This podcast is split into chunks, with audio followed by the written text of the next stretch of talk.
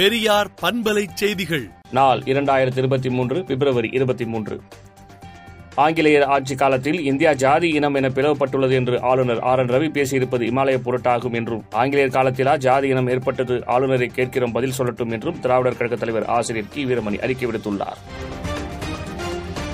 ஐந்து மாவட்டங்களில் உள்ள பள்ளிகளில் முதலமைச்சர் மு க ஸ்டாலின் மார்ச் நான்காம் தேதி ஆய்வு மேற்கொள்ள உள்ளார். பெரவலூரில் ஜவுளி கடைக்குள் புகுந்து பதினேழு வயது சிறுவனை வெட்டிய சம்பவம் பரபரப்பை ஏற்படுத்தியது. அகில இந்திய காவல் திறனாய்வு போட்டியில் வெற்றி பெற்ற தமிழ்நாடு காவல்துறை வீரர்கள் முதலமைச்சரை சந்தித்து வாழ்த்து பெற்றனர்.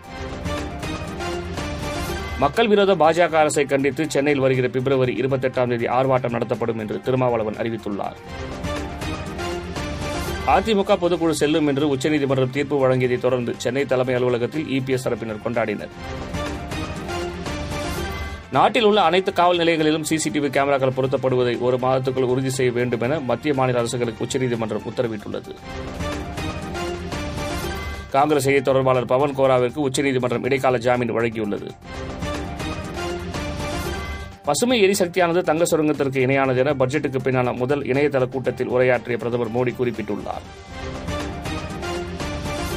பாகிஸ்தானில் குண்டு தொலைத்த மூன்று உடல்கள் மீட்கப்பட்ட விவகாரத்தில் வீட்டிலேயே தனியாக சிறை வைத்து நடத்திய அமைச்சர் கைது செய்யப்பட்டுள்ளார். ஆப்கானிஸ்தானில் காலையில் நான்கு முறை நிலநடுக்கம் ஏற்பட்ட நிலையில் தற்போது ஐந்தாவது முறையாக நிலநடுக்கம் பதிவானது.